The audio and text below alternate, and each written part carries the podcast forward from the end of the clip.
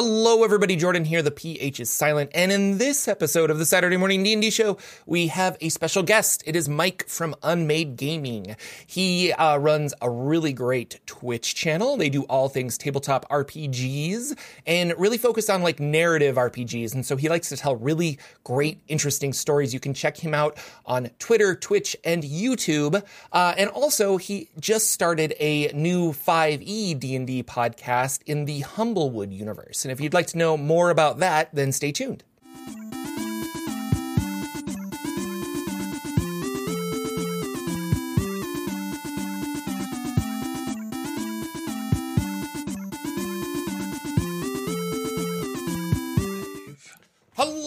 Ladies and gentlemen. Welcome to the Saturday Morning D&D Show. My name is Jordan with a silent PH in the middle, and I am joined by two uh, awesome, awesome people. First of all, my regular co-host Lucien, who was not necessarily supposed to be here today, but uh, Quarantineville, we're all we're all in this together. It's Can't awesome. go anywhere. And uh, special, awesome guest Mike from Unmade Gaming. Welcome, sir.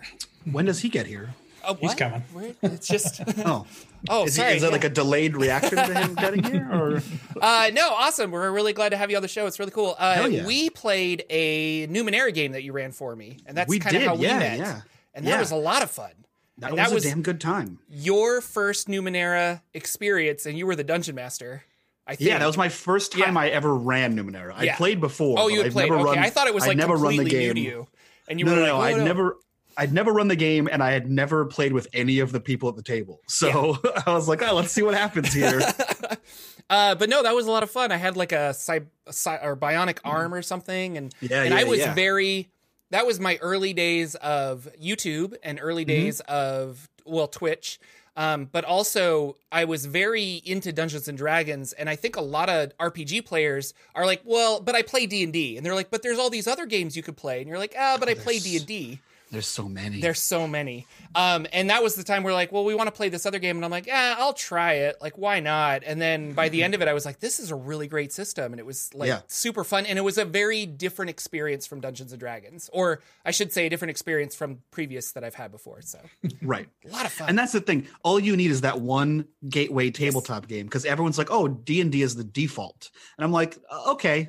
I mean, I guess it is like it's the biggest one, so of course it's the one you gravitate towards. But you need that one person to be like, "Hey, hey, try try this thing Yeah. over here, over here," and then you're like, "Oh my god, there are so many games. What was I thinking?" It's in it. Oh my gosh! And now I've got yeah, tons. And we're going to talk about some other games today because uh, there's a lot. There's a, a lot of Yeah, yeah, cool stuff talking- happening. We were doing our show during that time. So having and talking to before Jordan, then he plays that game and he goes through those. And then after Jordan was a very different Jordan. Yeah. It was really funny because it's like, this is a really freeing game. Like I can I can do anything in this game. Yeah. like Yeah. you don't realize you feel like you can do anything in Dungeons and Dragons. In, in a lot of ways you can, but in some ways you kind of your mindset gets constrained into how the action round goes and Yeah. what my things are can be and you don't feel like that's constrained until you play something that just says hey what do you want to do i don't know i want to punch somebody with my bionic arm and then i want to jump 50 feet and grab the ceiling you're like okay Yeah. you do that Yeah. like, that's Yeah. great And All you right, see what- let's with see what happens. you started with uh, Numenera, right, Lucien? I well, Dungeons and Dragons early, but the first game I ever dungeon mastered was Numenera because when I came back, I was looking at all the systems that were out there, and Numenera was going through a popular kind of mode at the time, and I loved the setting, I loved the book, and I'm like, okay, I'm going to do this. I grabbed some friends who'd never played, put them online, and I did what you said. I'm going to stream for the very first time. I've never done this. I'm going to play with people I've never played with before. I've never ran a game anytime. I played, but I've never ran a game. Mhm. I'm going to do it all at once. Let's. What could go wrong? You know, and it was the best experience ever. So Numenera is really great. Yeah, and Numenera is also, or the Cypher system in general, is a great segue into other games um, because Monte Cook had a huge hand in 3.5 and Yeah. 3. Yeah. So if you're used to D&D, which is called a role-playing game, but is a tactical combat game, this is a good in-between because you get, I think you get like 60-40 tactical combat in a Numenera or a Cypher System game. So it's a comfortable shift to more narrative style games. Yeah. I think I feel like that's a hard transition to go from something like a D&D to like a Powered by the Apocalypse where you're like, oh, I'm not constrained to anything. Yeah, And I'll uh, give you one thing from a dungeon master standpoint. You don't roll dice is a huge thing off your shoulders as a brand new DM to be able to concentrate on description, game flow, keeping everybody involved and not having to worry about all this dice rolling you're doing. Um, Yeah. So that's that's why I loved it. But you know, hey, we're a D and D show, right?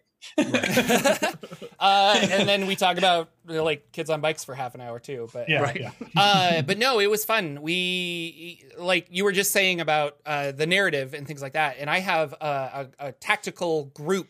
Uh, I keep going over here because that's where my table is. Um, And we play D and D, and they're very much like miniatures and how far am I and how many feet, and that's fun. I don't want to say that's not fun, but when I introduced this Halloween uh, kids on bikes game. They were like they were totally thrown, and by the end of it, Yeah. they were like, "That was the coolest thing." And I was like, "Yeah." And it's a game that has no levels. It has no like like experience points. Really, it's just like let's tell a cool story. And I, anyway, so like those narrative things Yep. can be really fun. But uh, I digress. Uh, let's let's dive into uh, unmade gaming. Mi- Mike, who who are you? What do you do? What How a- do, do people what know an- what's going on? What an existential question. Who am I? Who are you? Am I? What do you stand for? Tell Whoa, us right wow, now. that's even less, even even harder of a question. Um, I am Mike. Uh, I am Mike. I run Unmade Gaming. Unmade Gaming is a uh, tabletop content creation uh, machine. I don't know what Yeah, we yeah. do, uh, but we have a live stream. We have um, YouTubes. We have podcasts. We have all kinds of fun nonsense uh, that we do, all revolving around tabletop RPGs um, from a improvisational narrative beer and pretzel style. Um, anytime there's an opportunity to make a lewd joke, somebody in the cast is going to make one. Uh, we're very improv heavy, and we play mostly narratively focused games. Uh, so we don't do a whole lot of D and D um, because while you can make D and D very narrative, the rules are. There's a reason half the book is combat based. Yeah. Um, and so, uh, yeah, we play a lot of a variety of different kinds of games, uh, a lot of indie games that people may not have heard of. So, uh, I mean, I'm excited to bring some of those games into the light, so to speak. Yeah, that's awesome. And so people can find you on Twitch, obviously, right? Everything, yeah. Everything, yeah. Twitch, It's all Twitter, unmade gaming, YouTube, one word? Yeah, it's all unmade gaming. Yep, Okay. all one word. That's awesome. So uh is uh not this this doesn't mean to sound bad because I know a lot of Hmm. people do this, but uh are you primarily on Twitch and is YouTube kind of the archival area or do you do specific things for YouTube? Okay. So right now we have uh, Twitch is our primary actual play space. Mm-hmm. All of the archived footage uh, goes to our YouTube. Um, we have a secondary YouTube for our new podcast called Dark Fortunes, um, which also is YouTube archive. Okay. Um, but there's going to be some content for that. Uh, we're actually playing D and D in that game, um, and we're using the Humblewood setting. So I'm going to yeah. do some, yeah. So I'm going to do some videos about like what the races are and that kind of thing because there's not cool. too many out there. Um, so you can search Dark Fortunes to find the podcast or the YouTube, um, and then we just started a new podcast. Um, and it's it, it it's ridiculous and it's meant to be ridiculous. And we've actively made the branding as ridiculous as possible uh, so as to dissuade you from actually watching this podcast. Um, but it started during a live video game stream. The podcast is called it's called hot dice daddies.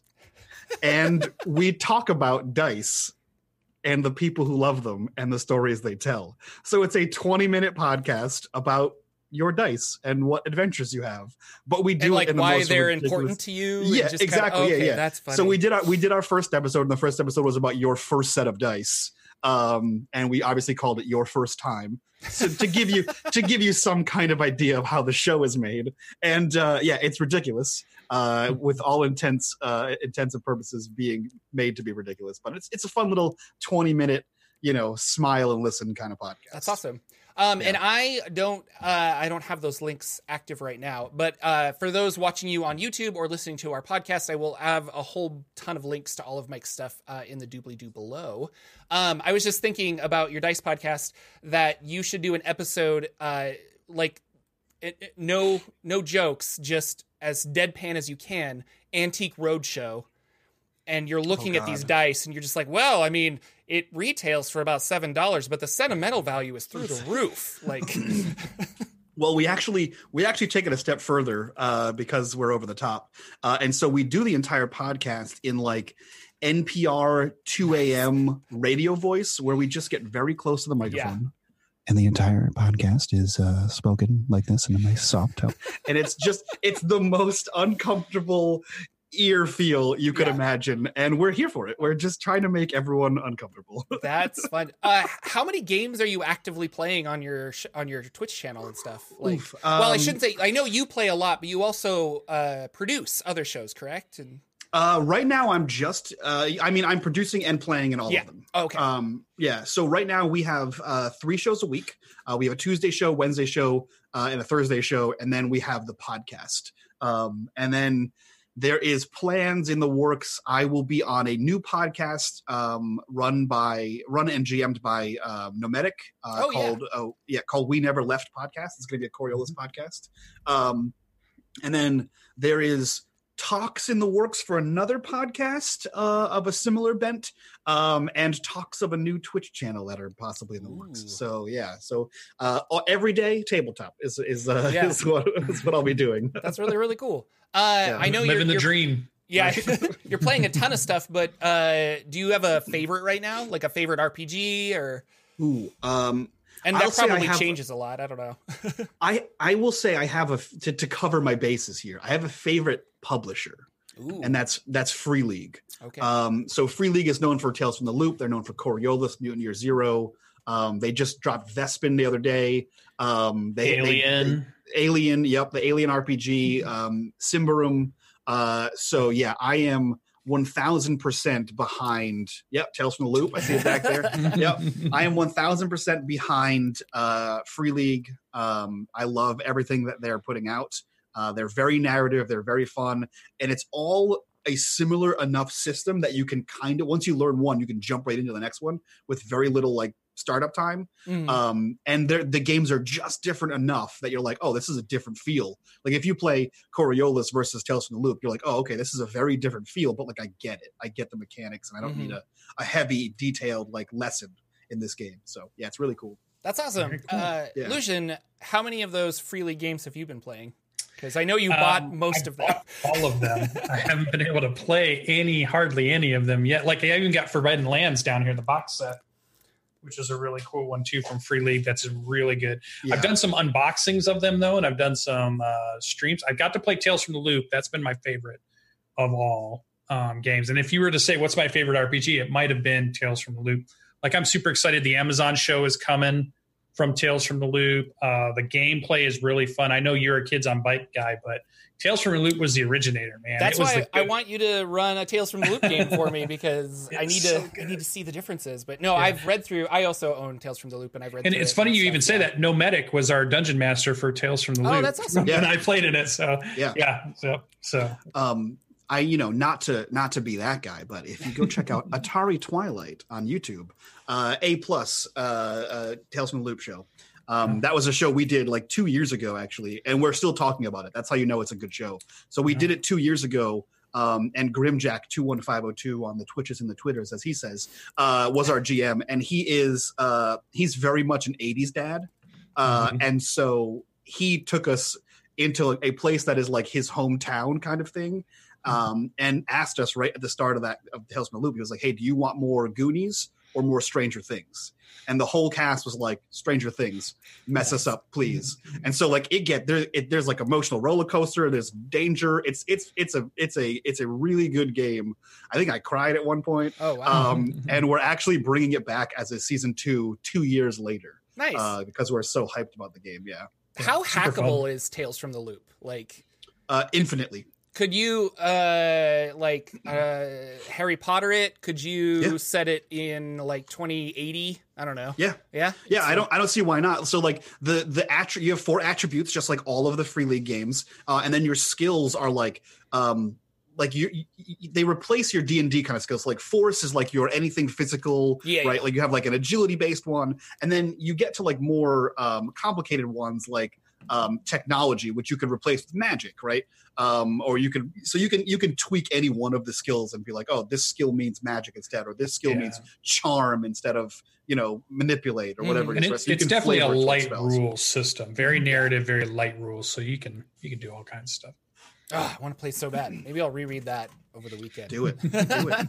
uh, yeah, we typically talk about news in the Dungeons and Dragons world, um, and there's not a lot of news going on in the Dungeons and Dragons Right. world uh, because everything's been released and they're running on the coattails of Wildemount things like that. Uh, but Mr. Lucien, there was a lore you should know. I think. Yeah, they, they did a Mordenkainen lore you should know video. Uh, Chris Perkins got to talk about Mordenkainen, who was Gary Gygax's original wizard when he got to play in a campaign and eventually made it his way into the actual Forgotten Realms or Greyhawk and you know part of the actual uh, canon. And so we got to learn a little bit about that. So I thought that was a good one to point out. Um, and we do know that Mythic Odysseys of Theros is the next book. Comes out on June 2nd. What I'm wondering is we haven't heard any any news though. I don't know if that book's already printed. And if it's not already printed, will it get printed? Because is a printing press considered one of those companies business? that is staying open, or are they one of the companies that have gone and are now home with the many of us that work from home at the moment, or can't go to work, or we're laid off, or yeah. furloughed, or all these other horrible things that have been happening across the country at this point, or the world really? Everybody's dealing with it. Are they going to be able to print those books, or is it going to get pushed? And when we when are we going to hear the announcement for whatever books after that? Because we still haven't gotten a regular adventure book from them yet. We've gotten a Wildemount book, source book campaign world. We're going to get a Theros campaign world book. We haven't gotten an adventure for 2020 yet at yeah. all. So that's really crazy. And then not even on our show notes, but we probably should have put it on there was a Jordan Reddit. Send it to him. What else do we have, Jordan? He's looking at me like, I don't remember. Bueller? I don't know. I, it's Spells. been a whirlwind of a week. You have no idea what's happening. tattoos. Maybe this will give you oh, some yeah, hints. Yeah, yeah. Some tattoos. Uh, there was uh, Unearthed Arcana. That's right. Unearthed so, Arcana uh, dropped, more yeah. test playtest material came out of a bunch of new spells that deal with uh, for Dungeons and Dragons Fifth Edition that deal with uh, summoning monsters, and this has been a, a, contested thing, I think, and a lot of people like pet classes. Like I like pet classes, uh, or I like having a pet in my RPGs. Uh, but they're always they never like scale with your levels, and they don't they don't evolve well over time.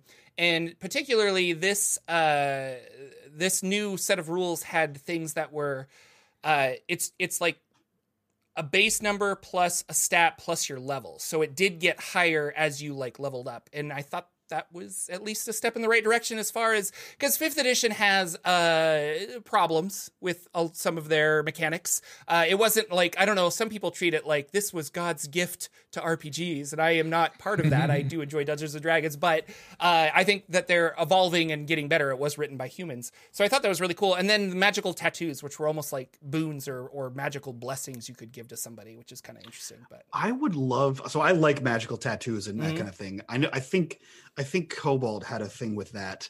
Uh, I would love to see uh, like a pet mastery kind of class, mm-hmm. right? Something like, but with like when you level up, you can level up, or you can level up your pet. Oh, right. Yeah. Like you can the the amount of time you would have trained, you can either train your body, yourself, your mind, or make your animal more well trained, right? Because anyone who's trained a dog knows that like that takes a lot of time, yeah. right?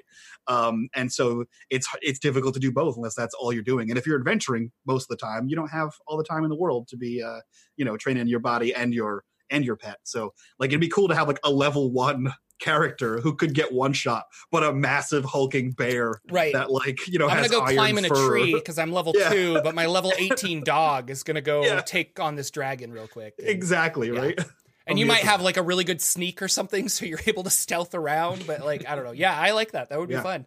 Uh, it would be. I've always wanted um, a a uh, uh, puppet master class, and there's been a lot of like people that have created this on the internet in various ways. Uh, and one of the best ones I saw, one of the most home, homebrews I saw, was that you had your like puppet pet that you could control like with your mind and have it run around and do chores for you. And and as you level up, you got better attachments you could put on it but you could also send out like magical strings and like move people in the battlefield.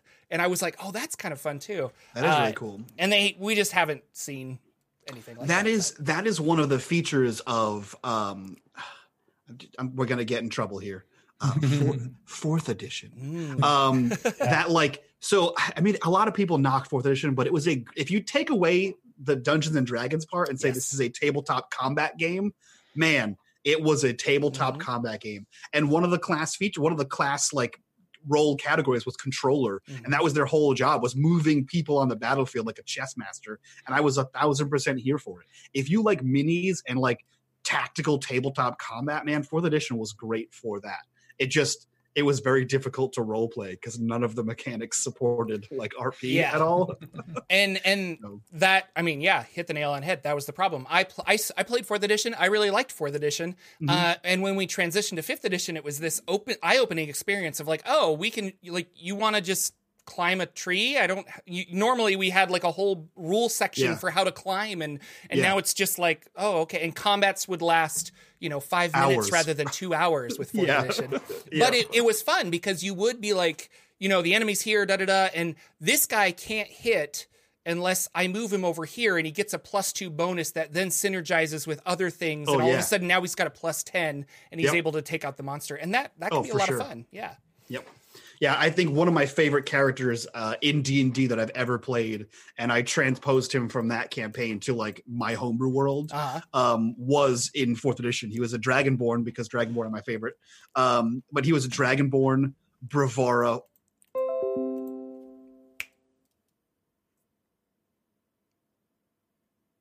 So once I'm at half life, I become so much stronger. So he would just charge out into the battlefield and be like, "Come Mhm. attack me!" and like swing a banner around with no weapon, and then plant the banner, and then he would just get his butt kicked, and he, then he would become like way stronger. He'd get like health regen, he'd get plus AC, Mhm. he'd be like moving people on the battlefield, and I was like, "This is amazing." That Yeah, sounds very cool. super fun. So with that unearthed arcana, there a lot of the chatter on Twitter has been about, well, it's a bunch of pet classes, right? Because in, Yeah. in some ways it's like summon fey spirit, summon aberration spirit, summon these different things. And they they do them as spirits so that maybe your connection to that thing won't be as bad if it goes down. Whereas if like we've talked about a hundred times, if you have your your giant corgi mount cannot die in a campaign or strife will happen in the household. that's Yeah, no, my wife Yeah, has a so Beastmaster do that. Ranger, and she's like, if you could kill me, but if that dog dies, we're getting a divorce. done. And I'm like, okay. Yeah, I feel like- done.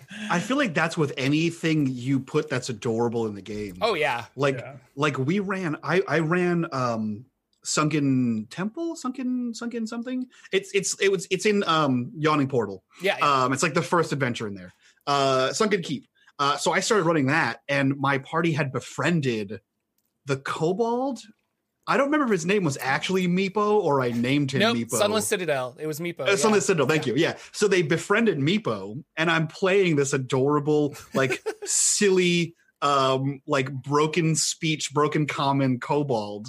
Uh, and due to one of the actions of the players, he ended up getting killed. And so all the players turned on that one player whose fault it was. And this was like two years ago. And so now every time something sad comes up or it's just a quiet moment, I'm like, hey, remember that time you got Meepo killed? And then everyone's like, yeah, you remember that time? Yeah, so never never kill the adorable character. yeah. So what I liked about those rules is it kind of gives you that. But when I first was reading them, you have all these different things, and it made me think, oh, well, this would lend itself. Some people are saying it's more of a planescape style because everybody's still pushing. Are we getting a planescape book at some point? But I started going, well, what if they wanted to dive into more of a Pokemon style game, but they still want to use the D and D rules? They need a more robust pet system if they're going to do that. And this kind of with spells starts getting you closer. But then I thought my mind jumped even further today when I was thinking about it. This could also be, if you look at it, the way planeswalkers fight. Because when you're talking about Magic the Gathering and you're throwing your cards down, the idea that you're summoning this bear, you're summoning an animal spirit, you're summoning this um, flame elemental, you're summoning these things, all of that comes into focus then if you're using those type of spells. So if you want to get closer to a Dungeons and Dragons ruled ran planeswalker game where you're a planeswalker from Magic the Gathering, because we haven't played any where you're the planeswalker. You can play in those worlds, but you're not necessarily a planeswalker with those books um, that are coming out. So I wonder if that's where they're going with that, or if they're just trying to shore up something in in this system that they just haven't had, which is pets. You know, there's just you've got Beastmaster is a little bit there. You're starting to get Artificer with a couple of the pets that are there, but you don't have a wide range of that. And I think that's something that we see in a lot of anime these days. We see that in a lot of pop culture. There's just a lot of cartoons that are based around, you know, teenagers battling in arenas with cool pets that they find out in the world type gameplay that we could be playing. So I'm wondering if they're just trying to feel those out, or will these be rules that we won't see again and even the tattoo ones were really cool too because just having there's so many different anime of that where the tattoo you know flares up and then the big dragon comes out or some cool ability of fireball fires off or whatever it might be and it's all powered by these these tattoos i just think that's really cool those are the kinds of things i want dungeons and dragons to keep adding to the game because those are innovative and those are really informed as far as your imagination can go because you can let your imagination run wild with those so i'm excited with this unearthed arcana i can't believe how many good unearthed arcanas we've gotten just in 2020 so far. Here we are in March, about to head into April, and it's been really good. So yeah, I want I want more of those runes, man. Like yeah. I was, I, I think it's uh the the unofficial Xanathar's book has mm-hmm. um what the heck is it called? It's it's a warrior cl- subclass that like you can etch runes into your armor and mm-hmm. like you mm-hmm. can use your armor to to to, buff, to buff you up. But three 0.5 i think had a rune master rune as master. like a as yeah. a class and you could like put runes on stones and then throw them and cast spells or like you put runes in your armor or other people's armor or like you tattoo the runes on your skin and you get like fire hands or something crazy i want that i want that class man yeah, that'd be cool uh, no right? i like stuff like that the, but it, they feel like did we actually need rules for tattoos or runes or something like that. Because I've had magic items where it's like you have a sword that when you put on your arm, uh, it turns into a tattoo. And then right. you can conceal that, and then later you can like pull that sword back out or something like that. And yeah. so I don't know. It just kind of felt like we're we're magic. We're we're playtesting a magic item system, like mm-hmm. that you can I don't know put on your like body for plus one armor, but I don't I don't know. Like you could do yeah. that. You could take like, oh, you got bracers uh, of armor for plus two AC if you don't wear armor. Um, but instead of bracers, we're actually going to like give you a spider web tattoo on your chest or something. So, right. Yeah. Yeah. You can easily homebrew a yeah. tattoo system. Yeah.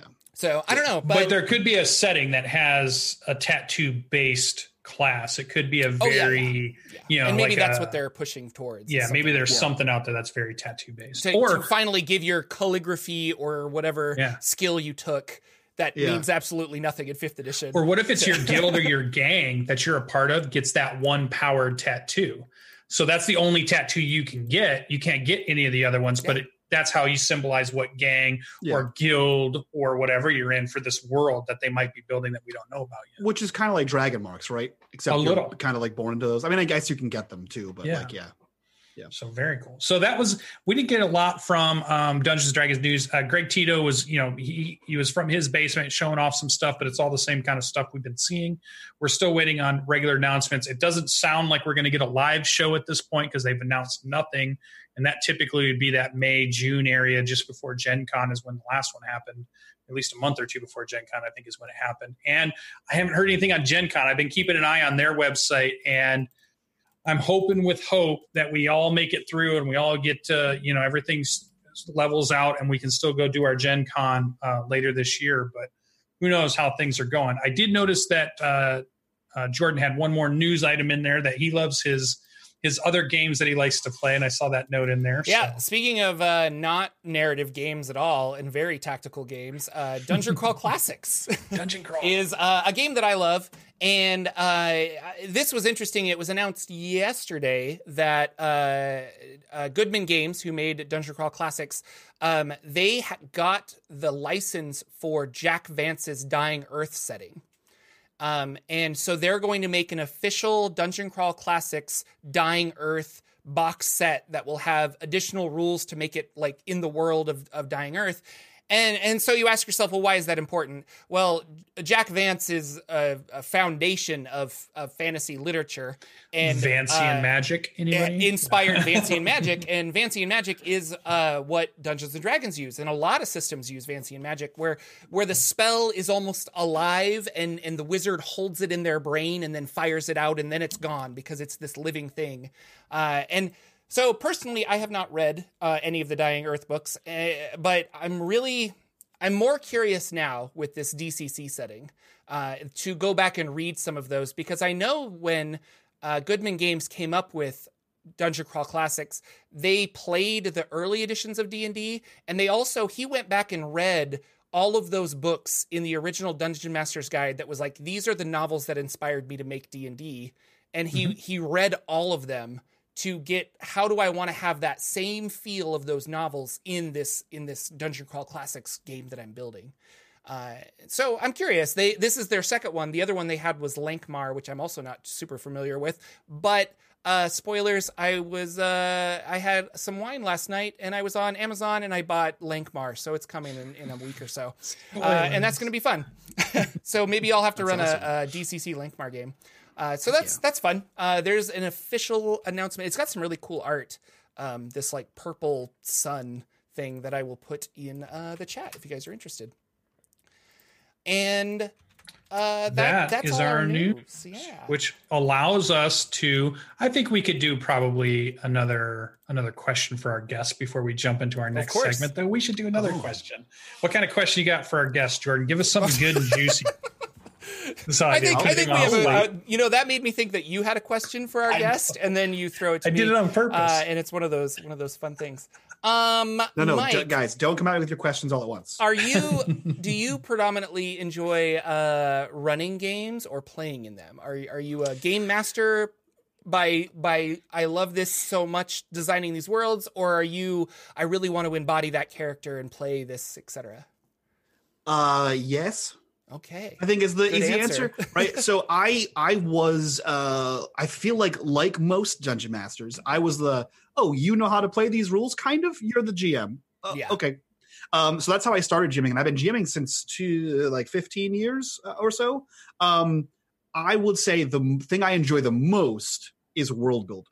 Mm. Uh, I am a world builder, a crafter, a theory crafter. I will build worlds, and then I like you know when people are like, oh, I build characters, I never get to play. I build worlds, we never get to play. never get to play yeah Um, so I'm a world builder, and then I think GMing and role playing are about the same. Like I can, if I'm super hyped about a game, I can get into the world building, and I can I can get into this story, and I can bring you there with me. But then there are other games where like I'm so into this character that like I don't have to think of a backstory. But if you ask me a question about his backstory that I haven't written, I have an answer because I've so embodied this character. Um, one of the one of those characters right now is we're we're playing a Coriolis game, and like you could ask me pretty much anything about my character, and I Mhm. haven't I barely written anything down, and I could probably give you an answer. Like I just had an in depth conversation about like his past and why he behaves a certain way with another player uh, the other night, and we were like, wow, that's it was like it was kind of deep like about how how why he is the way he is kind of thing um and there were like some probing questions and it was really cool to like kind of just go down that avenue and and, and kind of explore that character um behind the scenes so the yeah both. spontaneous coming up with backstories is probably my favorite. Mhm. Um, because as you play, you just kind of start to feel this character, and you're like, no, actually, that totally makes sense for X, Y, and Z to come into place, and and different different for different people. Um, I'm running a, a, a fifth edition game on uh, uh, Ted's Nerd Immersion channel, and one of my players wrote me like a four page backstory, and they just needed to know exactly everything that, that was going on. Uh, and then, case in point, I'm playing in a Critical Role Wildemount game. I know nothing about Wildemount. I don't really listen to Critical Role, so I don't know anything about Matt's world.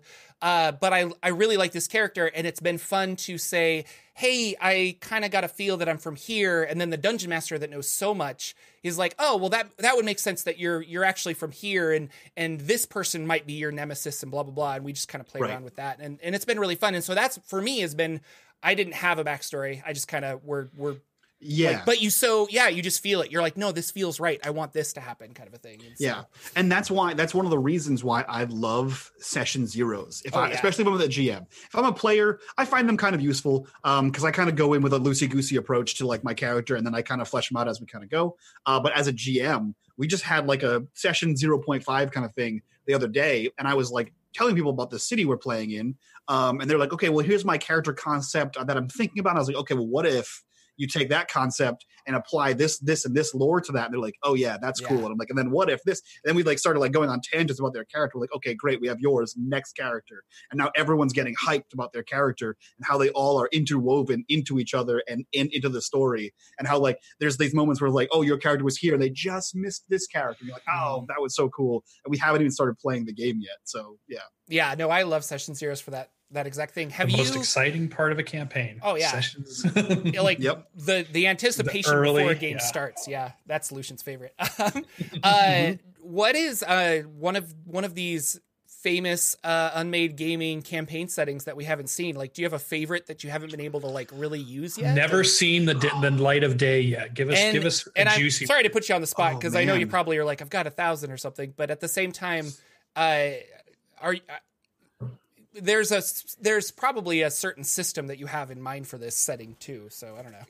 actually so i'm i'm uh i mean i think it's really cool uh, i'm building a stephen king verse um in the sense that like stephen king has maine and all these different like towns and all of his stories take place in this one Rock. thing right i am building the same kind of setting in new england where i live and it started with and it's all systems which is why i bring this up as the as the not not one specific one Mm-hmm. but we, we actually ran a game called Men of Letters, which was a Cthulhu 1927 game based in Arkham in, in Arkham City, which is a place you know in Lovecraft, but also it's in my my uh, New England world. Mhm. Um, and then the events of that lead into the government getting involved and making the loop in the 50s.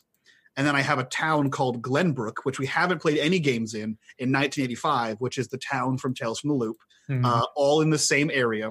And then we're about to play in a modern day setting in a game called um, Paradise City, which is using the City of Mist rules, um, which is also in this area. So all of this Cthulhu, portals, mist, sci fi nonsense all ties into this one uh, overarching world. Yeah. So I so I have I have Arkham City, which is the past. I have New Arkham City, which is the which is what Paradise City is. Uh, I have Glenbrook, uh, which is my 1985, your rural, you know, you know, idyllic 80s New England town. And so I'm slowly populating um, modernized settings into this area. Uh, so anything that could be modernized in a in a game, I'm kind of putting here and interweaving them. Like I already have one character who popped up in the 1927 game is still alive mysteriously in the 2020 uh, City of Mist game. Um, so that's going to be really cool. But yeah, that's that's one I've been working on for a while. Uh, of that, the the city of the town of Glenbrook has never been played in. I think I have like 10 pages of lore and NPCs and shops and stuff written up, but like we've never been there yet. We haven't played had a chance yet. You just blew my mind. I am a huge Stephen King fan, and I never have ever, until you just said this, made the connection that Stephen King is very Cthulhu like. Yeah. Oh yeah, yeah. I oh, had, he, I mean, I he's- never he's- made that connection. I mean, if you if you think about uh, if you think about the mist, right? yeah, From- the mist. Yeah, yeah. Mist That's game. what blue. Yeah. And Oh my it- god. that's what I love about that is like if you look into like if you read Stephen King at face value, they're great books. They're they're you know yeah. So uh. I mean, some of the 80s was a little uh induced, but um if you look through the books and like follow the the rabbit trail, like there is um the uh, Project Arrowhead, which is the people who did the Mist, they were the the the, the Mhm. government facility. They're actually run by I think they're called like the office or they're called the council or something like that. And then the council pops up like just for like a sentence in several other books. Um, and there's even like subtle things like um, in the book It, he refers to himself as Mr. Gray when he takes on a human persona, and then uh, Dudley in uh, Dreamcatcher refers to the aliens as Mr. Gray when he's Yeah. so it's it's just these small little connections that like that's what I love about it. Yeah, yeah. everything Tommy together. Knockers and all these other good books that. and that's that why I want that's what I want to do. I want to have this one unique modernish day setting that I can kind of weave these things in and out of. And if you're paying if you're playing the game, it's a good time. If you're paying attention and you've like seen other games or played other games, you're like, "Oh shit, I re- I remember that person from that one thing." What does that mean? And now you're thinking like, oh, now I got to go back and see how this person Yeah. survived and what happened with them. Yeah, so But that's Well, a that's fun scary. thing for players, not Yeah. necessarily. Well, I guess you could have characters as well. Be like, oh, Yeah. like the character makes that connection too. But, Yep. but, uh, and then I was thinking, uh, is is this like a living world or kind of like here's the world and then people can play in the different times of it? But is it? Um, would you set it up that people who did something in the 1930s? Then does it have a rippling effect for later games? Okay, Absolutely. Yeah. Absolutely. So, like, a little bit of spoilers here. In the 1927 game, it was about stopping the apocalypse. And I did a very um, uh, League of Extraordinary Gentlemen kind of thing. So, I, I took actual literary people from um, uh, Lovecraft's books. So, uh, and they represented some apocalyptic figures. Like the, uh, the, the Horseman of Death was uh, Dr. Herbert West, the reanimator. Right. So, there was like these little tie ins here and there. Um, and I made a character who was just this sassy, like, no nonsense you know, hundred year old witch from Italy who owned a, uh, a bed and breakfast, who was aware of the Men of Letters and their campaign to stop bad things, Mhm. um, and was and they, they had decided it's easier to work with her than try to kill her. So she just kind of had her own freedom, and the entire time she's like helping the party, but very like sassy about it. And then the, the campaign ends where they have killed three of the four horsemen and cannot find the fourth one at all, but they need all four to start the apocalypse. So they're like, okay, well, we've done the best we can. And each one of them had a pendant that symbolized like the scales, the crown, the bow, and the sword. Um, and so they turn over the three of them for, to keep her in her magical vault. And then the campaign ends where the party goes to sleep. And the camera pans down as she walks downstairs and opens up her little map that had all the blood drops where all the horsemen were, and they all coalesce into one as she like lifts off her jacket and puts the other three pins on next to her fourth pin. And so now she is still alive in the City of Mist campaign uh, because they never killed her. They never found Yeah. her. Um, so she's still around to do whatever the hell she wants to do, which is really cool. Yeah. Ah, as that's the awesome. fourth horseman. Very nice. Yep. Yeah. And you can So that watch most us- of these, like, or Yeah. all of them. They're all streamed and archived and stuff. So that's really Mhm. cool. Yeah. That leads us perfect segue right into our next segment of our show. After we do news, we go into Lucien's favorite, which is called Bardic Inspiration. And these are those one off ideas that we have throughout the week. Maybe we're on a walk, maybe we're exercising, maybe we're watching a TV show. And then in your mind pops up, oh, I should run a campaign on that, or I should run a one shotter. Wouldn't that be a cool idea to start off a whole tabletop role playing experience? So jumping into mine, I had this idea of power word magic. So words of power, but make a magic system where the words are actually spelled out so that your your magic user, your wizard, your sorcerer is grabbing the words they want that represent range, type, um, da- how much damage it might be, or a type of effect it might have. And there's like you could make up a whole bunch of like Latin words, or you could grab some other cool language that you're really into and grab these words. And then so when it comes to the wizard's turn, they picked out while they're waiting for their turn to happen the three words that they're going to string together and that's going to create the magical effect they want and then during their turn they can say you know you know abracadabra or whatever you could be a cooler word than that and it does this thing and then you could keep going and i just thought it'd be really cool to have a very more modular magic system than what we've got if we're playing dungeons and dragons where it's just like i do a magic missile spell and i might tell you how it looks and i can t- but it's still the same as anybody else's magic missile this one would allow you just to grab modular pieces. What's the damage type? What's the range of it? Is it a uh, AOE? Is it a cone? Is it a straight line? Is it a single target? Maybe there's a word for each one of those, and then maybe you can only string together two words or three words at lower levels. But as you get into higher levels, maybe you can string together a few more words, and that's how your stuff gets more powerful. So I Well- thought that would be very kind of interesting thing. Have you uh, heard of this game, Lucien? I have not. this is Epic Spell Wars Battle Wizards Duel Yeah. at Mount Skullzfyre. Um, Yeah, and it's cool. it's kind of similar to what you're saying, and I, I guess I could open it up and maybe build some. But you have uh, it's a really fun game, by the way, and you're all wizards and you're all hucking spells at each other, but spells are really volatile stuff. And uh, you shuffle a deck of cards, you take uh, and you build spells, and you can link different spells together. And actually, I should I'm gonna open it up. yeah, and the campaign cool. is maybe about finding new spell words that your your wizard or your mages don't even have. Well, on that note, uh, you know, if you were to say write this down uh, and put this somewhere, a great source of inspiration. There's a video game called Mages of Mistralia. I think I will. I will. I will verify after. Uh, but it's a. It's an adorable, cute game. Um, it, it's cute graphics, but you play a mage. Um, and in a world where like magic isn't like super powerful right now, um, and you go find these old sages who teach you this, and that's exactly the premise of the game. You find magical words, and you start with like fire, and so you can cast one fireball, um, and then you learn like um, fire. Uh, and then you learn circle, and then you can make a fire circle, and then you can do like you know Mhm. double fire. So you literally combine one to three words, or like I want to do ice fire spear, and it's like it shoots out like a giant flaming icicle kind of thing. So you Yeah. can combine spells in that manner, and that's the whole combat system of the entire game. Is you Yeah. learn spells and you combine them in your spell book to see what different combinations can be made to see what they do, if anything.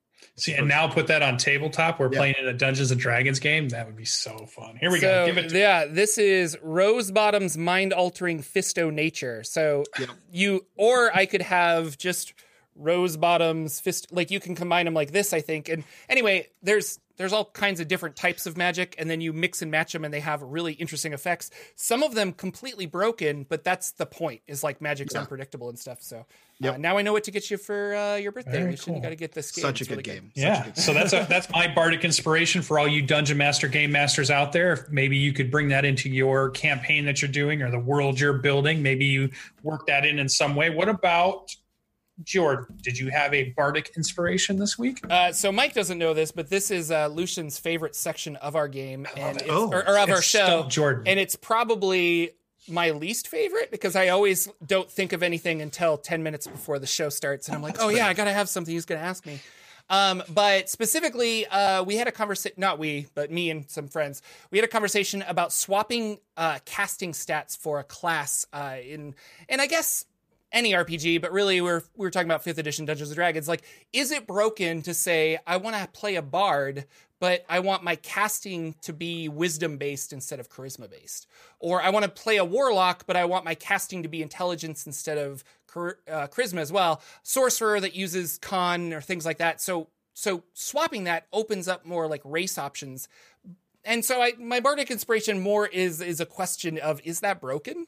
Like like we have all these things or does it take away certain fun to say i'm going to have an intelligence based warlock or i'm going to have a con based sorcerer I mean, I think it it it's uh it's Full Metal Alchemist at that point, right? So like if you look at like Full Metal Alchemist the anime, Mhm. all of the different alchemists they got their powers their own way. yeah Like um like like uh Ed had no actual skill. He just like lucked into half the things that he made. He's like, I don't know how this is working, but bam, I'm gonna clap and make stuff happen, right? um or then you have like Armstrong who would every time he would do his magic, it was fists and he would take his shirt off. Mm. So he's a strength-based wizard, right? Kind of yeah thing yeah like yeah i mean i as long as you change the whole feature of the class so like anything intelligence based is now you know strength based or whatever it is yeah i think it's totally fine i don't think it breaks anything too much I don't know. I was really thinking about it because there's so many classes that, like, I would love to have a, a paladin that gets its magic from uh, even intelligence, or and then you could have like a tactician paladin as Yeah. opposed to like I get it from what or wisdom, and they're very in touch with their god instead Yeah. of charisma, and it's just kind of always bothered me that paladins Yeah, get their. I think the charisma. only one I can think of that might throw a wrench, all of them work except Dex. Because Dex has such a huge combat.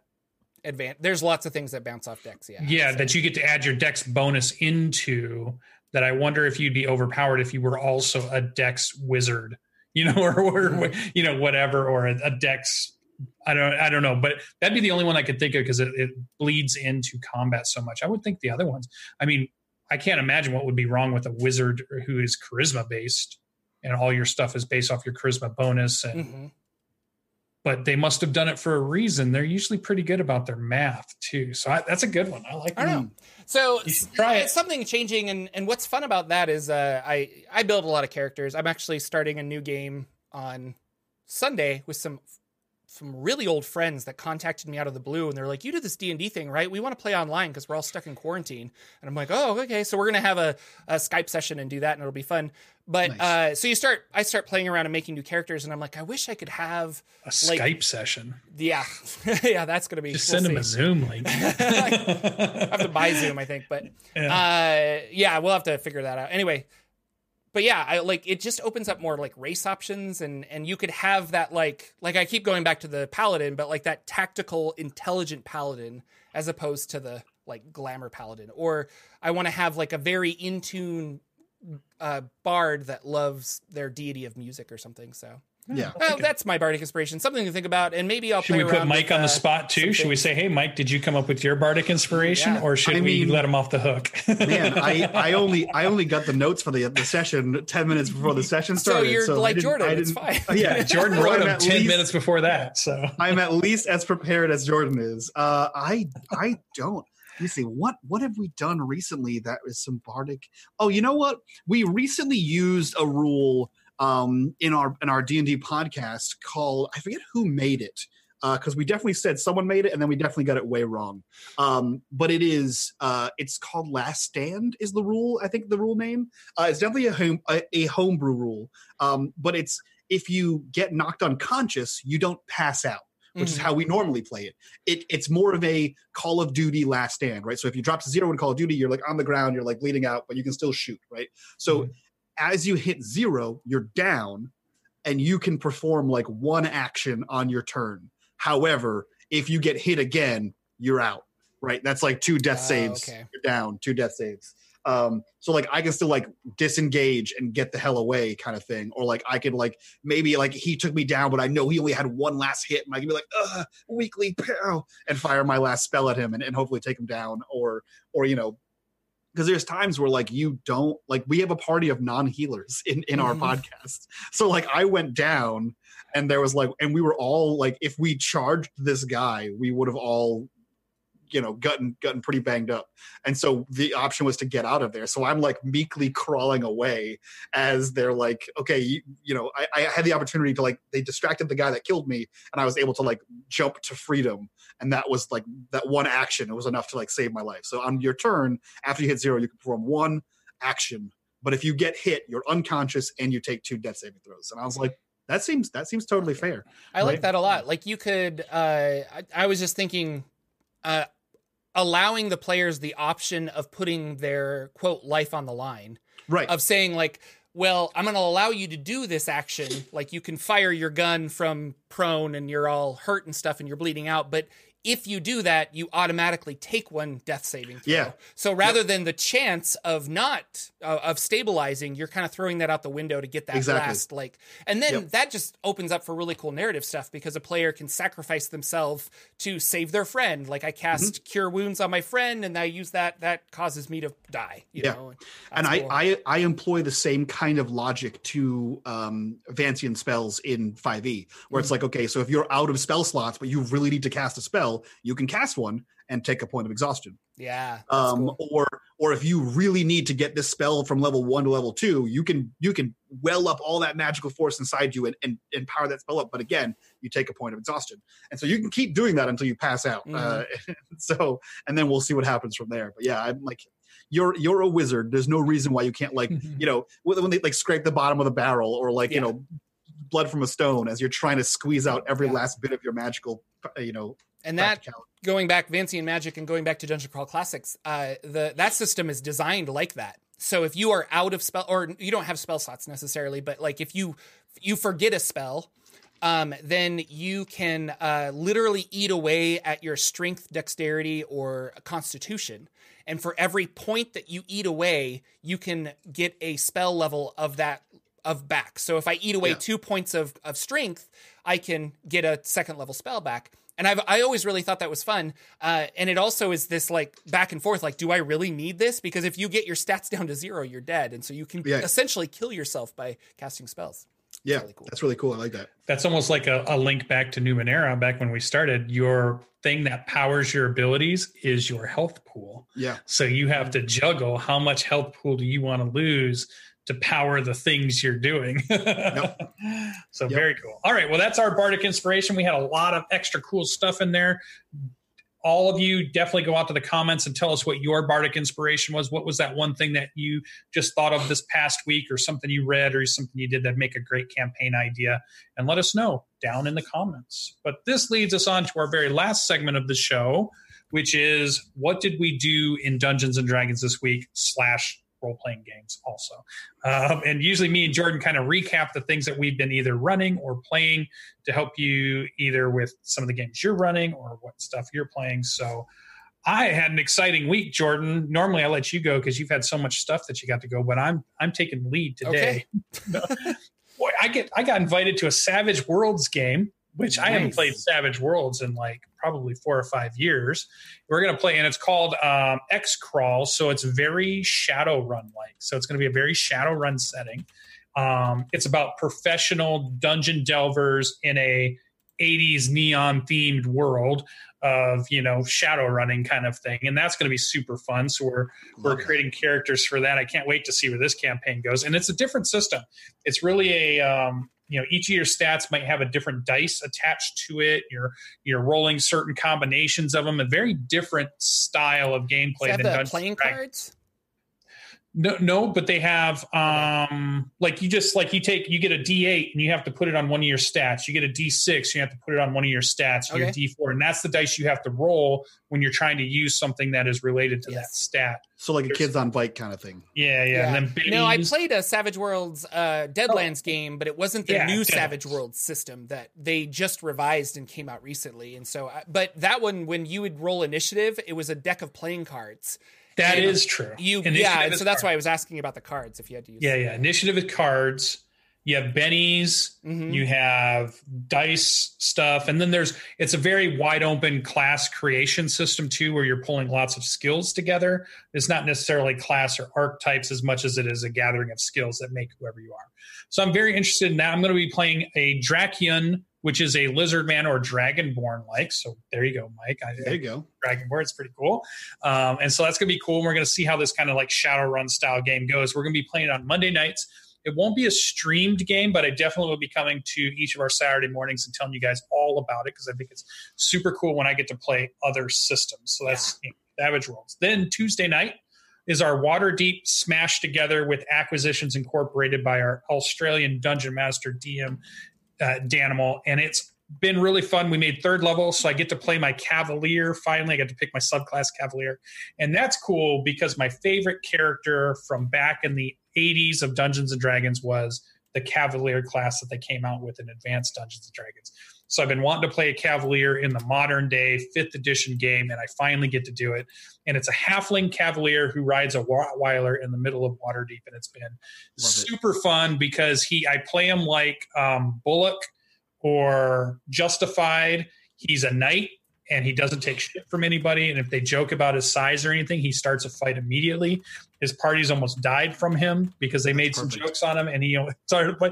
So he's like the surliest halfling you will ever meet, which I have been loving and playing, and it's been super fun. That one is streamed on Tuesday nights, so you can go check that one out. And then we decided we're going to play Starfinder on the weekends. So we Oh, have wow. a Starfinder game picking up. So I get to play in a Pathfinder esque, Starfinder esque game. And I've been reading through the classes. What a what a treat that book is to go through and just read. If you haven't just sat down and read the Starfinder book and go through the lore of it and the classes and the races that they have, just sit down and do that because it's a really fun read. There's a lot of cool things in there. I'm thinking about playing a Vanguard, which to me feels like a a, a biotics kind of fighter. So like you know like a um, the video game I'm trying to just left my brain. Shepard, Commander Shepard. Oh, uh, Mass Effect. Mass Effect. That's what I was thinking in my head was this Vanguard was like a Mass Effect who was using biotics to power stuff. And I'm Mhm. like, oh, this is going to be very cool. So I get to learn a whole nother system. So now I'm going to be learning or relearning two brand new role playing systems I haven't learned. Even though I have a whole shelf of role playing games I should be playing, I'm going to play these two. So that's really cool. And I still have plans to maybe start up a uh, Tales from the Loop game coming up. I've actually got the book out. And then the last thing I'm working on is a Masks, a new generation game. Um, I had a fan who contacted me from the Philippines, and she is a game master out there running her party through a bunch of stuff in Masks. She found my videos online where I did a, a did deep dive into how to run a Masks game, and she loved them so much. She contacted me on Twitter, and she's like, "I really wish you would do some more of those videos because I did like three of them, which was basically getting the game started, but I didn't I didn't finish all the other stuff I could do." And she's like, "Oh, those are so good. Those are so helpful." So she's inspired me to continue and finish my series out. So pretty soon on YouTube, you're going to be seeing some videos of more how to play Masks or how to do some of the things in Masks. My favorite role playing game until I played Tales from the Loop, and these two are at the top now. I love this game so much, but I also love Tales from the Loop. is another good game. So a couple more videos about how to play this or just some tips and tricks and stuff for you dungeon masters, game masters out there to play uh, some of these games. So keep an eye out for that.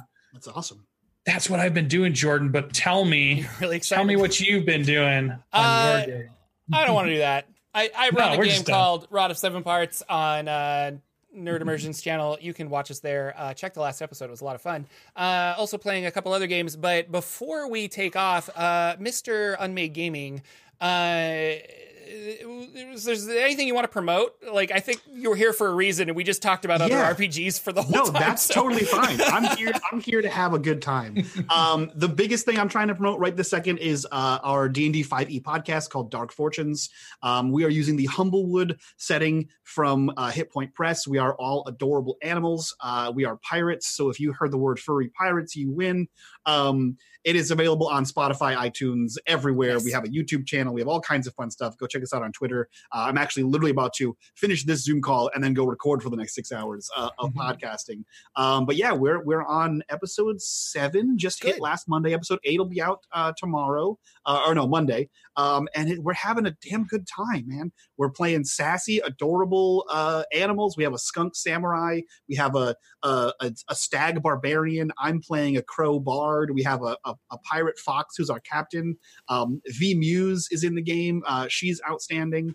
Um, and so yeah, awesome. I love her to death. she's our pirate and we have witty banter back and forth the Yes. entire time and it's hysterical uh, but yeah it's it's a blast to play it's a blast to listen to from what i understand um, and uh, go go check it out our editing is uh, nomadic is actually our editor uh, and he is he is over the top with his editing skills uh, so definitely go check it out give it a listen hit us up on twitter let us know your thoughts um, and yeah do all that fun stuff What So- what I mean, you just said the Humblewood setting your animals and things like that, but uh, Yeah. is is that defining it? Is there what I guess I don't know. Is So- there? Tell me about so- Humblewood really quick for somebody who doesn't know. Yeah. about So Humblewood is a setting in which you are all uh, massive anthropomorphized animals. Um, so like I'm a six foot crow, right?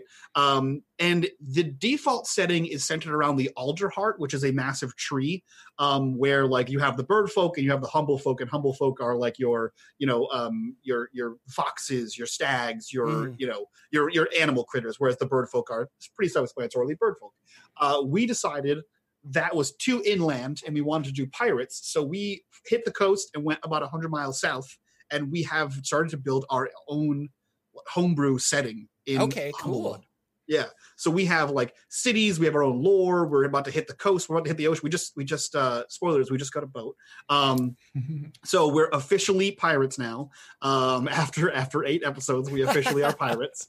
Um and uh yeah so we have we we call it the serpent domain and now we're adding like lizards and serpents into the mix of like you know reptilian folk as opposed to just the humble folk and the bird folk. So we're we're building out races we're working on some fun class stuff we're we're building up the lore of this area that we're in. Um and yeah that's it's it's your it's your typical fantasy adventure just with some added adorable animals um and some piratey hijinks. And uh yeah we're, we're having a real blast I know know, at least twelve people that would die for that Yeah. system in that game. it's or something. it's yeah. so fun it's so fun That's it's, really it's cool. definitely it's definitely like a uh, a refreshing take on on d&d right because a lot of the d&d we're seeing is like generic fantasy uh generic fantasy over here uh whereas this is uh fantasy with animals so it's like a refreshing little It's like twist Pugmire or something. exactly it's like it's like a pugmire or a or a uh what's what's the other one the cat one the something of Mau um but yeah, it's definitely a fun, adorable hijinks game. Um, I say adorable; it is probably not kid friendly Okay. because uh, Mhm. we're sailors, uh, and you know it, it, it's represented therein. Um, so yeah, there's definitely some adult language uh, and content, but Check it's that explicit tag before you download, Yeah. ladies and gentlemen. for sure. Uh, but it's definitely a fun time. So so check it out, download it, let us know what you think. Yep, and I will of course put links uh, below in the YouTube and the podcast. Uh, so yeah, you you obviously listen to podcasts if you're listening to this show. So uh, go check out another one. Uh, v is a great DM. She's just a super wonderful person in general. So uh, if she's the DM, then I think you guys are gonna have it's gonna be awesome. And I should start Yeah. listening to this as well. Yeah, Um, she's great. That's awesome. That is our show, ladies and gentlemen. Thank you so much for sticking with us and uh, watching the show, hanging out, telling your friends about the Saturday morning D and D show, which we record live every Saturday at 9 a.m. Pacific on YouTube and Twitch. You can find us there. Uh, there's a podcast for the show. If you literally just search Saturday Morning D and D Show, you'll find stuff. Um, and we're we're everywhere. Uh, if you want to send us questions, you can always leave comments or uh, email me, etc. Uh, and we'll be back next week um, with another show. Lucien, anything we should say before we go?